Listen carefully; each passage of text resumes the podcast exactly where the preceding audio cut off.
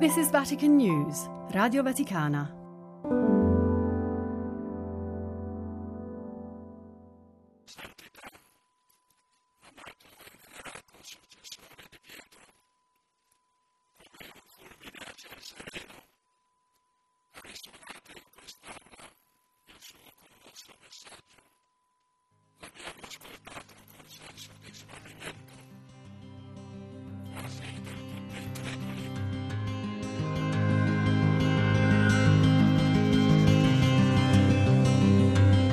Cardinale decano Angelo Sodano si rivolge così a Papa Benedetto XVI alle 11.45 dell'11 febbraio 2013 nella sala del concistoro del Palazzo Apostolico.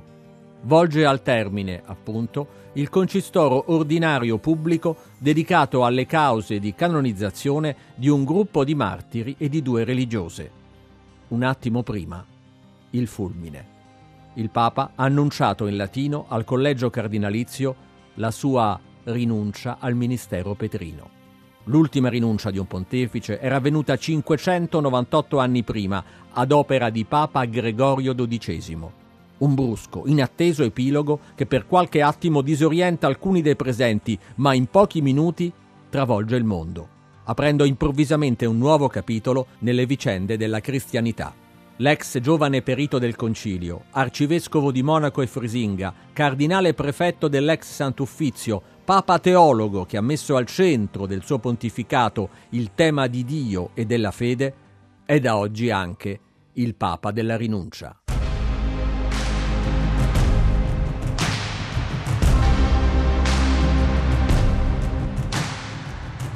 Sono Fabio Colagrande e questo è il podcast Il Pastore Benedetto dedicato a Joseph Ratzinger, il Papa che con la sua rinuncia ha cambiato la storia della Chiesa e con la sua fede e la sua ragione ci ha mostrato cosa vuol dire camminare con Dio.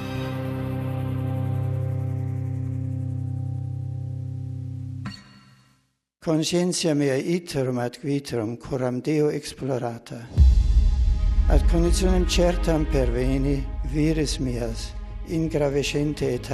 Dopo aver ripetutamente esaminato la mia coscienza davanti a Dio, sono pervenuto alla certezza che le mie forze, per l'età avanzata, non sono più adatte per esercitare in modo adeguato il ministero petrino. Per questo, ben consapevole della gravità di questo atto, con piena libertà dichiaro di rinunciare al ministero di Vescovo di Roma, successore di San Pietro, a me affidato per mano dei cardinali il 19 aprile 2005, in modo che dal 28 febbraio 2013 alle ore 20 la sede di Roma, la sede di San Pietro, sarà vacante e dovrà essere convocato da coloro a cui compete il conclave per l'elezione del nuovo sommo pontefice et conclave ad ecendum novum sum pontificem ab his competit convocandum esse.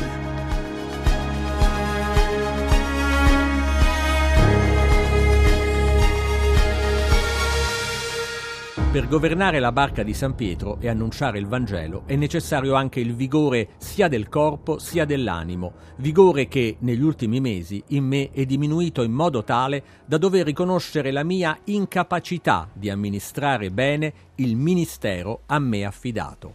Sono queste le righe essenziali della Declarazio di Benedetto dell'11 febbraio. Nel giorno dedicato alla Beata Vergine di Lourdes in cui la Chiesa dal 93, per volere di Giovanni Paolo II, celebra la giornata mondiale del malato, il Papa ammette di non avere più il vigore, la forza per esercitare il suo ministero, cioè il suo servizio.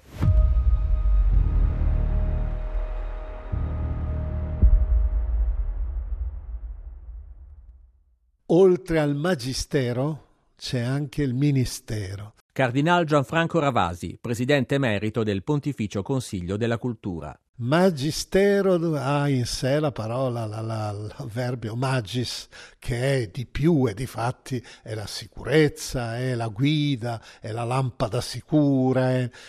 La, il ministero è il minus e quindi come tale ha questa dimensione anche di servizio e di concretezza Per cui c'è la consapevolezza anche che a un certo momento nella vita una persona deve essere consapevole che il suo ministero non può essere più ben esercitato se non ha più le forze, le caratteristiche e le competenze. In questa luce allora si può spiegare una parte della sua decisione che naturalmente è stata poi elaborata, era però chiaramente legata al fatto che le forze non erano, anzi paradossalmente una volta mi aveva detto dal collo in su io sento di essere ancora in grado, di, ma il resto del ministero concreto io farei fatica perché il corpo ormai nella sua globalità diventa più difficile da essere strumento di evangelizzazione. In una lettera al suo biografo Peter Zewald, inviata poche settimane prima della sua morte, Benedetto racconterà in particolare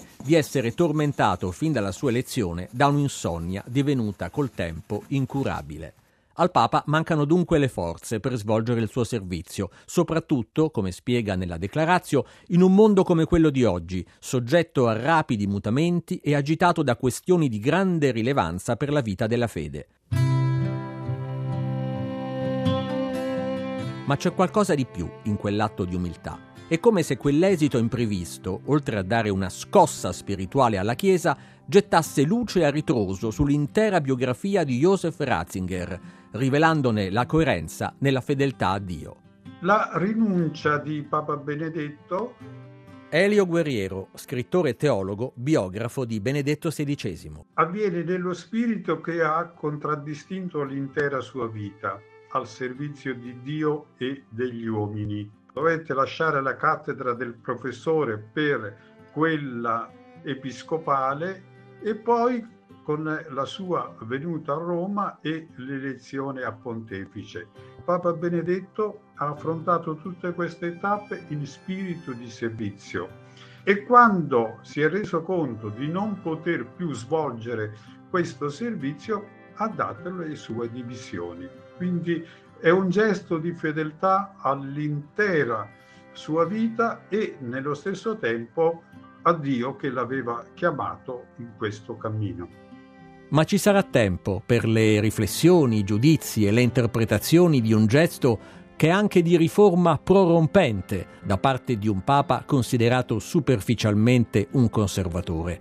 Per ora, quella mattina dell'11 febbraio, giorno festivo in Vaticano per l'anniversario della firma dei patti lateranensi, c'è lo sconcerto dei cronisti che da otto anni seguono l'attività di Papa Benedetto. Giovanna Chirri, vaticanista allora in forze all'agenzia ANSA, è passata alla storia come la prima a lanciare in rete la notizia della rinuncia. È la sua agenzia, infatti, a dare al mondo, con un flash alle 11.46, l'annuncio che il Papa lascia il pontificato. Quell'11 febbraio Giovanna era nel suo box nella sala stampa vaticana e non sapeva che gli studi classici fatti al liceo Visconti di Roma le avrebbero consentito di fare lo scoop della vita. Non mi aspettavo una notizia del genere, quindi non, non ero pronta neanche a, ad accettarla, cioè a credere alle mie orecchie perché era un giorno di festa, stavamo lì a sentire questo concistoro il cui appeal mediatico era veramente scarsissimo. E mentre invece quando il concistore era finito il Papa avrebbe dovuto andarsene ha continuato a parlare in latino dicendo queste due cose importanti. Uno che non aveva convocato i cardinali solo per il concistoro per dire una cosa importante per la Chiesa. e poi soprattutto la seconda cosa ha detto che stava diventando vecchio dicendo ingravescente date. Io lì ho avuto una reazione fisica che mi ha un po' annebbiato la testa un po' però mi ha salvato perché è stata di tale portata che chiaramente mi ha svegliato perché l'ingravescente metatemi è il documento con cui Paolo VI mandava in pensione insomma 75 anni i capi di Castello devono presentare la rinuncia, quindi il fatto che Papa Benedetto abbia introdotto l'argomento che stava invecchiando usando queste parole, mi ha proprio stato, su quelle parole io ho avuto una scossa, ma una scossa emotiva molto forte, nel senso proprio fisicamente, cioè a parte mi tremavano le gambe, non so perché, ma soprattutto la sinistra mi faceva così e poi cioè, mi, mi, stava per esplodere la testa, cioè, poi c'era una cosa qui alla gola. E infatti lui ha continuato a parlare, io capivo, non capivo, sentivo, non stavo proprio boccheggiando. Lui ha smesso di parlare, io cominciavo a telefonare in giro, ovviamente non rispondeva nessuno, perché figurati se potevano stare a pensare a me, insomma, avranno avuto altri, tutti altro a che pensare. Poi a quel punto Sodano in italiano ha detto santità, questa notizia ci coglie come un fulmine al ciel sereno, io mi sono detta come non hai capito, hai capito e come? Il Papa si è dimesso.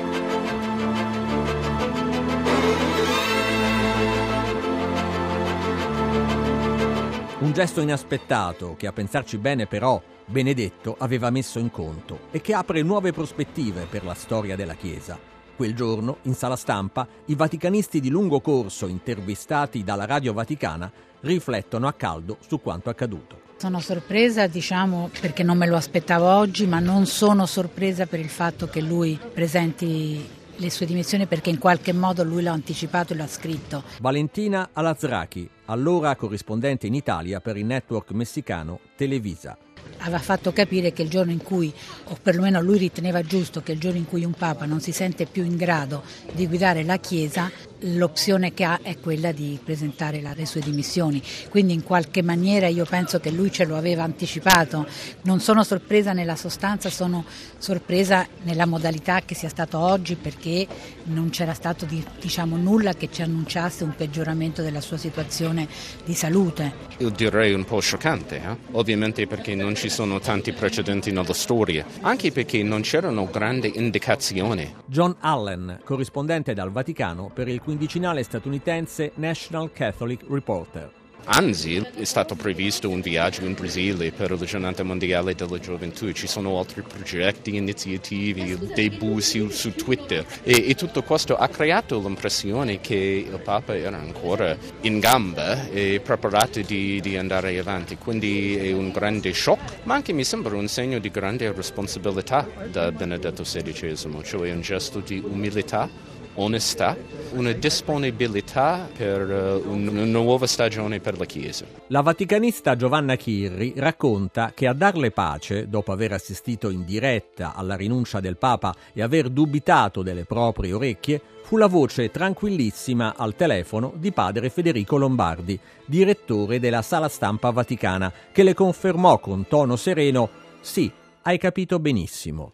Lombardi, dal 2006 alla guida della comunicazione vaticana, aveva saputo della rinuncia non molto tempo prima, sufficiente però per potersi preparare a renderne conto ai giornalisti. Le dichiarazioni del Papa in un'intervista a Zevald circa l'ammissibilità della rinuncia, il fatto che da tempo usasse la pedana mobile per spostarsi in San Pietro, la sensazione che fosse un po' al limite delle forze, erano tutti segni che potevano mettere in allarme gli osservatori più attenti, come spiega lui stesso. Per chi seguiva Benedetto da vicino, da lungo tempo, i segnali che stesse svolgendo una riflessione a proposito della possibilità di rinuncia eh, si erano colti da tempo. Padre Federico Lombardi, allora direttore della sala stampa della Santa Sede. Ecco, quindi io non fui colto di sorpresa, anche se mi resi ben conto dell'emozione che ciò eh, suscitava in me naturalmente, ma anche in tutto il popolo cristiano che rimase stupito, in certi casi anche disorientato. Feci tutto il possibile per parte mia invece per dare serenità in questo tempo, per far cogliere lo spirito e la chiarezza delle motivazioni con cui Benedetto aveva proceduto a questo passo, cosa che del resto era espresso veramente benissimo nella sua dichiarazione stessa. Bastava prenderla sul serio, cercare di capirla profondamente nelle sue motivazioni per rendersi conto che era una persona che aveva lungamente pregato su questo tema, si era messo davanti a Dio con la sua responsabilità nei confronti della Chiesa e dell'umanità ed era giunto ad una conclusione, ecco, un discernimento, una, una riflessione davanti a Dio di tanti motivi di carattere spirituale, ma anche di carattere umano, il declino delle forze, il tempo di oggi che richiede tempestività, dinamica e energia nel rispondere a tante sfide. Ecco, tutto questo gli era perfettamente chiaro ed entrava in una valutazione complessiva che davanti a Dio dava questo risultato. Una notizia, quella della rinuncia, che sorprende e sconcerta, ma che aumenta anche l'affetto per il Papa. Due giorni dopo, Benedetto è in aula Paolo VI per l'udienza del mercoledì. Non fa in tempo a prendere la parola che viene interrotto da 15 secondi di applausi. Cari fratelli e sorelle, Come sapete, ho deciso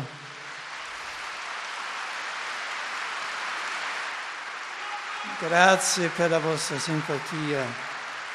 Ho deciso di rinunciare al ministero che il Signore mi ha affidato il 19 aprile 2005.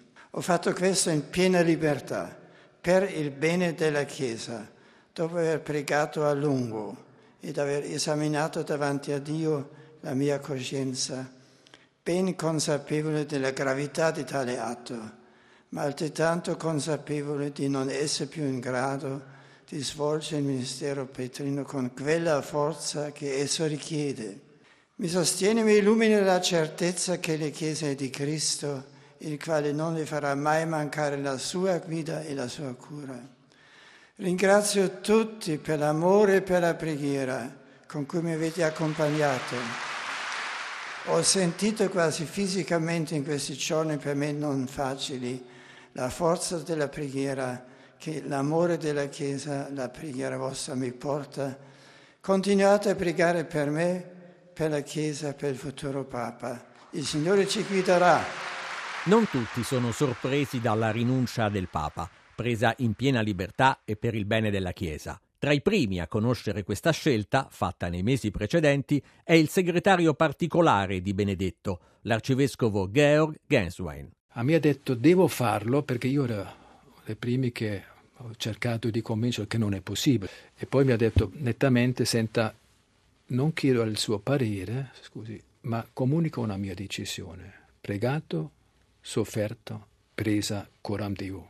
Non è così che si può scavare e credere di trovare qualcosa. Che non crede o fa teorie anche riguardo ha lasciato una parte, ha mantenuto un'altra parte, o, o, eccetera. Tutti quelli che dicono questo fanno delle teorie su una parola o su una teoria di un'altra cosa, alla fin fine non si fidano di Benedetto, di ciò che ha detto. Vuol dire che questo è proprio un affront contro di lui. Un'altra delle pochissime persone cui la decisione fu comunicata in anteprima, come ha documentato lo storico Alessandro Acciavatti, fu l'allora presidente della Repubblica Italiana Giorgio Napolitano. Il 4 febbraio, subito prima del concerto offerto in aula Paolo VI dall'Ambasciata d'Italia presso la Santa Sede per l'84 anniversario dei patti lateranensi, Benedetto annuncia riservatamente al capo di Stato italiano la sua decisione di dimettersi. E alla sua reazione di stupore, non è mai successo, replica che molte cose mai accadute prima stavano in quel momento accadendo battuta profetica se si pensa che nell'aprile successivo Napolitano sarà il primo presidente nella storia della Repubblica Italiana a essere eletto per un secondo mandato. Era un colloquio nel quale traspariva eh, come fosse provato e come fosse consapevole anche di una fatica difficilmente sostenibile. Credo che il suo sia stato un gesto di straordinario coraggio e di straordinario senso di responsabilità, perché anche il tenere sulle proprie spalle un mandato così straordinariamente impegnativo come quello del pontefice della Chiesa Cattolica deve fare i conti anche con il prolungarsi della vita e non sempre in condizioni ugualmente sostenibili. Quindi grande grande coraggio, grande generosità e da parte mia moltissimo rispetto. Un gesto di umiltà, coraggio e responsabilità.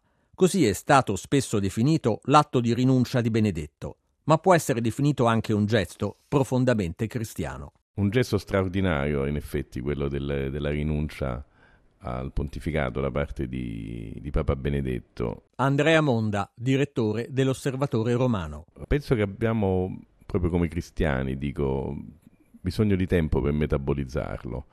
Eh, forse in qualche modo il suo gesto è in, in linea con il messaggio del Vangelo. Il messaggio del Vangelo è un messaggio di gioia, è un messaggio di liberazione dal peccato ed è un messaggio che ci invita ad abbattere tutti gli idoli.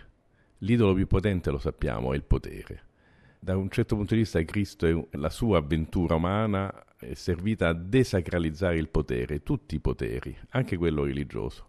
Ecco, letto alla luce del Vangelo penso che sia stato un gesto profondamente cristiano. Papa Benedetto ha desacralizzato anche il suo stesso potere, il potere ecclesiale. Audacia, coraggio, umiltà, libertà. Dobbiamo però continuare a meditarci, a meditare sopra questo gesto così potente.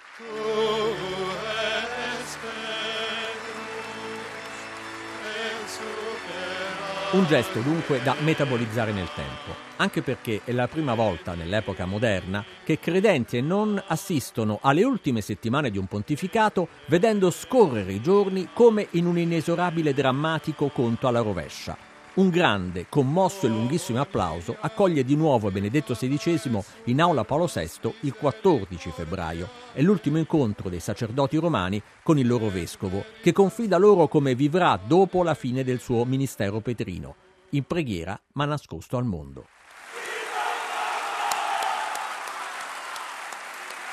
Grazie per il vostro affetto, il vostro amore per la Chiesa per il Papa. Grazie.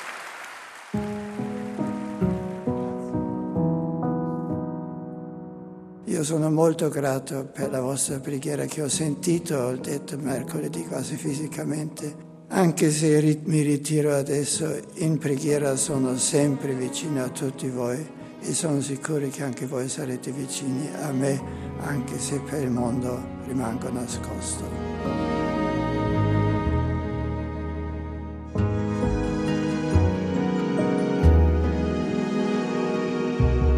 Amare Dio è viaggiare col cuore verso Dio. Bisogna progredire in questo amore, mai fermarsi. Quando il 27 settembre 1978 pronuncia queste parole in aula Nervi, tenendo accanto a sé per mano un bambino di quinta elementare, Giovanni Paolo I non sa che quella sarà la sua ultima udienza generale. Il giorno dopo, Papa Luciani, oggi beato, morirà improvvisamente nel suo letto. Ma 33 anni dopo, il 27 febbraio 2013, in piazza San Pietro, Papa Benedetto è ben consapevole che quello sarà il suo ultimo lungo giro in papamobile, prima della sua 348esima udienza generale, quella che resta nella memoria di tutti. Per oltre dieci minuti il Papa attraversa la folla, dando la sua benedizione, prima di sedersi, per l'ultimo discorso del mercoledì, che diventa quello più esaustivo e intenso dei giorni della rinuncia. Benedetto sente che è necessario dare ancora una spiegazione al suo gesto che 16 giorni prima ha scosso la Chiesa universale. In questi ultimi mesi ho sentito che le mie forze erano diminuite e ho chiesto a Dio con insistenza nella preghiera di illuminarmi con la sua luce per farmi prendere la decisione più giusta non per il mio bene, ma per il bene della Chiesa. Ho fatto questo passo nella piena consapevolezza della sua gravità e anche novità, ma con una profonda serenità d'animo. Amare la Chiesa significa anche avere il coraggio di fare scelte difficili, sofferte, avendo sempre davanti il bene della Chiesa e non se stessi.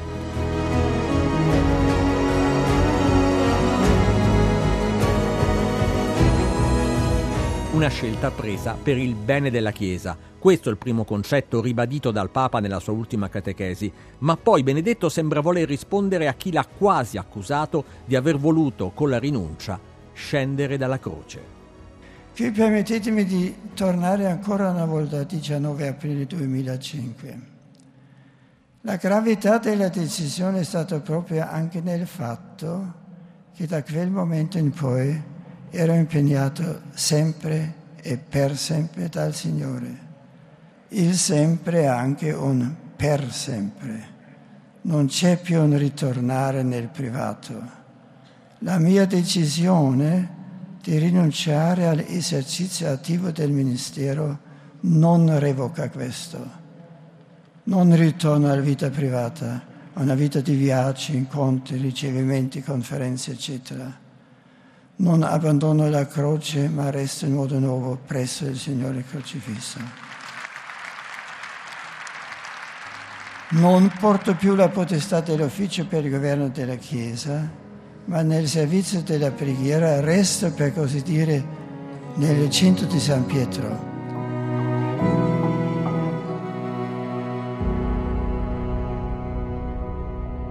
Il giorno seguente, l'ultimo del pontificato di Benedetto, sarà uno dei suoi collaboratori più vicini, l'arcivescovo Rino Fisichella, allora presidente del Pontificio Consiglio per la promozione della nuova evangelizzazione, a commentare queste sue parole alla Radio Vaticana. Sì, non solo ha detto io non scendo dalla croce per indicare anche che la sua è una vita del per sempre dedicata a Cristo e a seguire dove lui vuole. Non dimentichiamo che ha detto che ha pregato e si è confrontato con il Signore e gesti di questo genere possono trovare soltanto la persona che è coinvolta nella sua relazione più intima con il Signore Gesù, non, non ci può essere nessun altro in mezzo a questo. C'è la propria scelta di fede a seguire Cristo sempre e dovunque nonostante tutto. E quindi direi c'è una dimensione che porta ancora una volta a capire e a entrare anche in profondità in questa scelta che io capisco ha disorientato e quindi direi che entrare in profondità a questo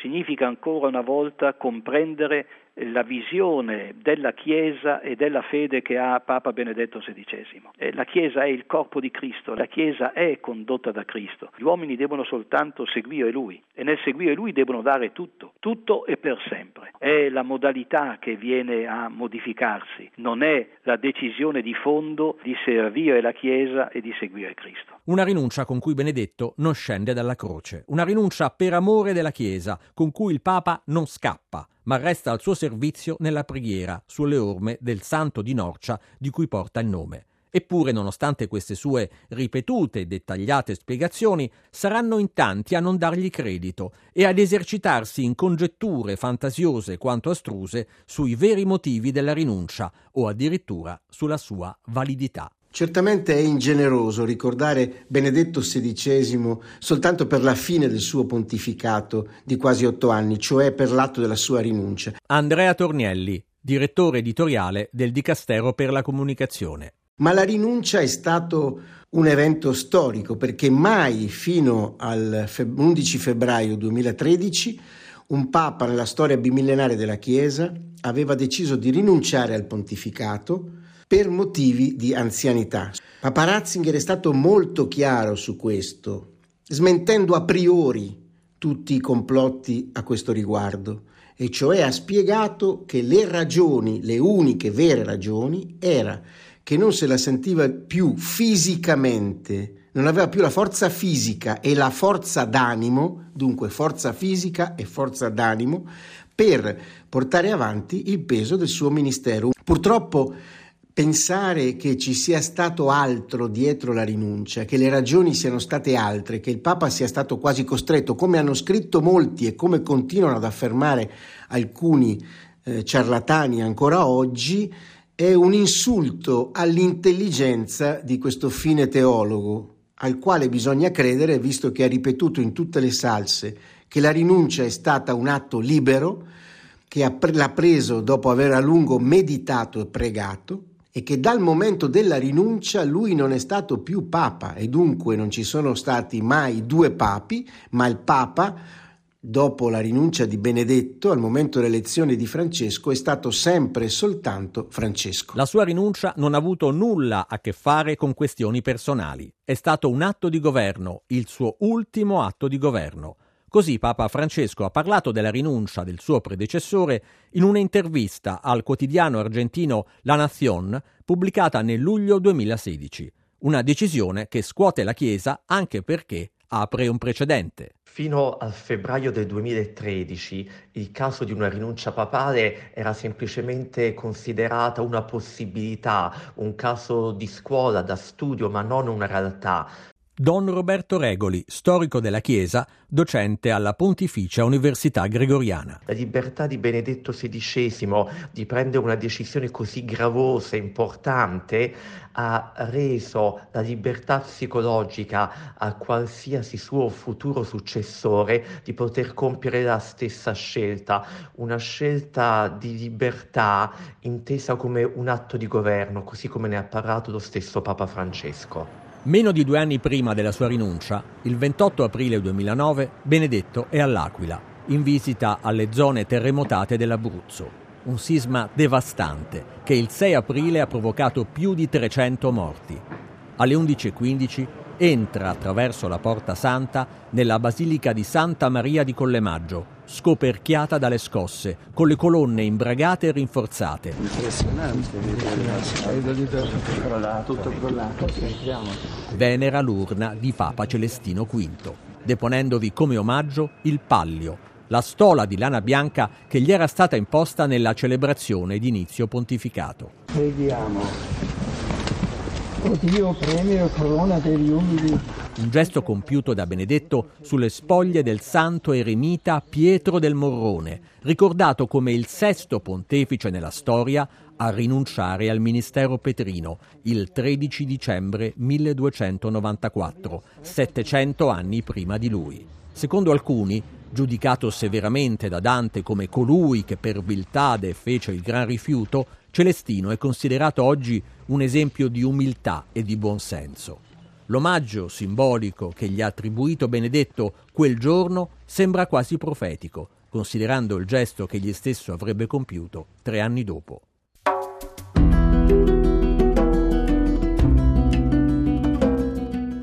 Ringrazio tutti, ciascuno anche per il rispetto e la comprensione con cui avete accolto questa decisione così importante. Io continuerò ad accompagnare il cammino della Chiesa con la preghiera e la riflessione, con quella dedizione al Signore e alla sua sposa che ho cercato di vivere fino ad ora ogni giorno e che vorrei vivere sempre. Vi chiedo di ricordarmi davanti a Dio e soprattutto di pregare per i cardinali, di pregare per i cardinali chiamati ad un compito così rilevante e per il nuovo successore dell'Apostolo Pietro. Il Signore lo accompagni con la luce e la forza del suo Spirito. Queste parole di Papa Benedetto, tratte dalla sua ultima udienza generale, sono nel Rogito, il testo custodito in un cilindro di metallo che ricorda i tratti salienti della sua vita e del suo ministero, deposto nella sua bara prima delle esequie, il 5 gennaio 2023. Il documento ricorda che Benedetto XVI è stato il 265 Papa. Abemus Papam eminentissimum ag reverendissimum Dominum Josephum Sancte Romane Ecclesiae Cardinalem Ratzinger. La sua memoria rimane nel cuore della Chiesa e dell'intera umanità. Avete ascoltato Il Pastore Benedetto, un podcast scritto e realizzato da Benedetta Capelli, Fabio Colagrande e Amedeolo Monaco. È ascoltabile su vaticannews.va.